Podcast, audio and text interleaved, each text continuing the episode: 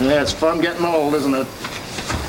You know, actually, we might be able to help you with what you're going through. The aging process. No, no, come on, now stop it. You see, this is the problem. I know everything you're going to say.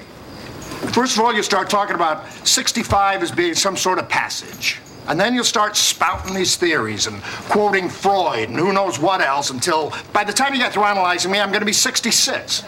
Right. Dad, you still have a lot of you. It's, oh, no, come I'm on, sorry. please. Sorry. Look, it's not a problem you can solve, Frasier. It's just a fact of life. People get old. And how are you dealing with your age or aging process? That's Frasier. And I can remember when I was 14 years old, I remember the exact spot I was in, and I just thought I was over the hill. I thought my life was basically had passed. I mean, I wasn't suicidal or anything. I was just, I had a really down moment. And what was going on in my life? Well, uh, the Olympics were going on, and I had always dreamed of becoming an Olympic ice skating champion. And man, at the end, at the age of 14, I didn't even know how to do a spin on the ice. And what are you going to do? I mean, luckily now I'm much older and I feel much younger. I feel 19 years old. And someone once said to me, "Isn't that the age you met your husband?"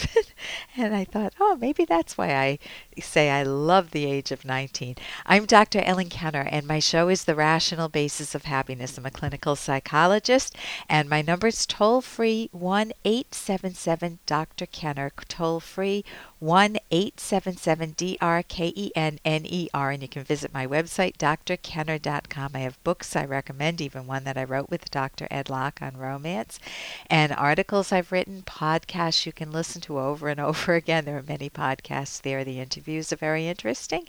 And, um, and check it out. Uh, again, drkenner.com. And right now, I want to welcome Ashley to the phone. Ashley, you have a bad temper that you'd like some help with? Yes. Yeah, tell me what's going on, Ashley. It's like like over little things like like if I don't have a clean room, like I share a room with my nieces, but I'm only 12 years old. And I share a room with my nieces, and if I tell them to clean up and they clean up, then the room just get gets junky again, and then it just irritates me because I don't like filth. Because it doesn't feel fair. Whose room is it? Your room? Well, it's our room because my brother got married and he his wife had two kids, and they don't clean up after themselves. Oh. But yeah, really, it's, my room. So it's it's they're living with you though. So you've been through you've been through a lot. So what feels like it's not fair to you? Something the the emotion of anger when I feel anger or when anybody feels angry, especially a real strong anger, a bad temper, something feels like it's not fair. If if you could put into words what's not fair, Ashley, what is it? I really don't know. But like when I get angry, I like to stomp away and slam doors and stuff. Okay. Um, you know, there's so much good help out there. One of the things is to figure out, you said you really don't know. When I get stumped like that in my own life, like I think, well, I don't know why I just got upset. I want to ask myself, well, why? And usually the first thing I say to myself, Ashley, is, I don't know. You know, you just throw up your hands, right? If you wait a little bit, thoughts will come into your mind and will shine some light on why you're feeling angry. For example, you might be saying, I can't believe they messed up the room again. Why do I always have to clean it? Why can't they hold their own? Can you hear the, the thoughts that I'm having? Yes. Are you having thoughts? What are your thoughts that go through your mind when you get angry? You know how we talk to ourselves under our breath. We may not say it out loud, but we're really feeling it. What what are the thoughts? Why do y'all have? Why do they have to clean up the room more than one time a day? Why does who? Why do you, why do you have to? No, it's like if if it's like like in the summer I'll clean up the room, but like in the winter, if I tell them to clean up the room, they'll clean up the room, and then like a couple of hours later, the room gets junky again, and then they'll end up cleaning it up. But then again, I just ask myself like, why do y'all have to clean up the room more than one time a day? So you just wish they kept it clean and didn't make it junky again. Yes. Okay. Are they having fun when they make it junky? Yeah, they laugh and Do you wish you were really- part of that fun? No. No. So it's irritating to you. Yes, it's like I get irritated like real easy too. Okay. Well, I think it's I I want I hope you give yourself credit because you're looking to get answers for yourself. And the biggest thing is figuring out what you say to yourself and then figuring out what the goal is. If someone yells at you, if someone says, "Ashley, why did you do?" and whatever they say, "Why did you I don't know, not clean up the dishes today?" Do you like it when someone yells at you? No. No, I don't either. I don't like being yelled at. Does it make me want to do anything that the person's saying? If they say, Ellen, my name's Ellen, Ellen, fold the clothes right now. Do I feel like folding the clothes?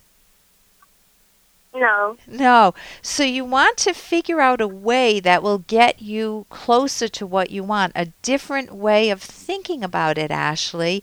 For example, you know they're having fun, and maybe if I say to them something like, Hey guys, any way we could work together so that the room would be a tad neater, a little bit neater? And they do you think they might listen to that? No, not. I don't think so because, like, if I tell them, like, if they jumping on the couch or something, I tell them to stop. They're not going to listen until they until their mother comes in and tell them. And so they don't them, want. Like, do they see you as a big boss? Like, don't boss yeah, me around. Yeah, the oldest one. She's like, "You're not my mama or whatever. You don't gotta. I ain't gotta listen to you and stuff like that." So I just like, okay, I'm gonna just let your mama deal with you. Like, like sometimes I just like hold myself back from like, cause sometimes like she'll hit me like out of nowhere, and I just like, like I just get in her face and just like, I'm just gonna calm down, count to ten, but it just don't work. Like I don't know what to do. Okay. Is there any way that you could get eh, talk with somebody at school or a counselor or something that could give you the skills because I wish I could. We only have 2 minutes. You know, I wish I could you you already know to count to 10. You can think of better thoughts. You can think of saying, you know, it really doesn't matter that much to me and I don't want to get in a power struggle with them because it doesn't work. When you get angry, it doesn't work, does it? When you yell at them, when you lose your temper, you've already run that experiment. They get upset with you and they don't listen to you, right? Right. So you want a different way of, of thinking about it for yourself and of talking about it with them. Hey guys, can you can you tone it down a bit? Or hey guys, I don't feel like cleaning up this mess. Uh, or I, I wouldn't call it. I, I don't feel like cleaning up these toys um, when you get a chance, will you get around to it? You know, they're not going to change ov- overnight, Ashley, because they're waiting for you to yell at her. Uh, excuse me, they're waiting for you to yell at them. And they won't trust that you'll have a calmer technique. I'll tell you, the book that my kids read when they were very young is a book that's called, and this isn't a, this is a book for adults. It's called How to Talk So Kids Will Listen and listen so kids will talk. And can you are, are you do you read books at all? Yeah, I, yeah, I like reading books, but this book would be so helpful. It's got comics in it, and my daughter read it when she was probably a little younger than you. Even though the book was written for adults, it's a very easy read. And she would tell me when I was messing up, she'd say, Mom, there's a better way to deal with what you're doing. Mom, are you trying to make me feel guilty? And I thought, oh my gosh, I am. So I was learning from my daughter. That book is really a, a very, very good book that could give you some wonderful skills to work with them.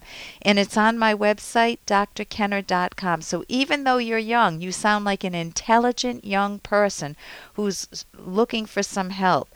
And I would also see at school, if you have counselors at school, ask if you can talk with them about this and get some help from them because you're so motivated. I love your motivation and energy to want to change. And you're a thinker. You're someone who thinks things through, you know, like counting to 10.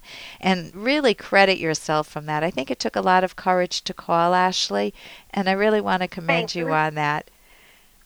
So I wish you the best, and I think that you can listen to what you say and try to think about the situation differently because the way you're thinking about it now is getting you all feeling that you have that temper, and I would love it if you could help yourself with that. Listen, thank you so much for calling, honey. You're welcome. Bye bye. I'm Dr. Ellen Kenner on the rational basis of happiness.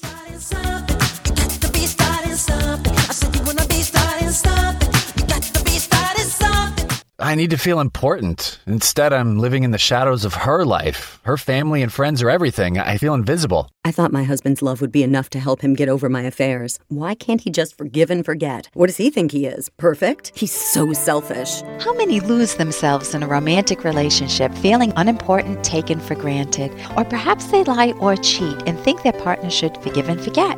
I am Dr. Ellen Kenner, clinical psychologist and co author with Dr. Edwin Locke of the Romance Guidebook, The Selfish Path to Romance. Provocative title? I know. By selfish, we mean the self valuing, self nurturing way to romance. You never want to lose yourself in a relationship. You want to create a win win partnership to value your own and each other's goals and dreams. Discovering how to be true to yourself in romantic partnership is learnable and key to romantic happiness. Check out our book with its daring title, The Selfish Path to Romance, at Amazon or selfishromance.com.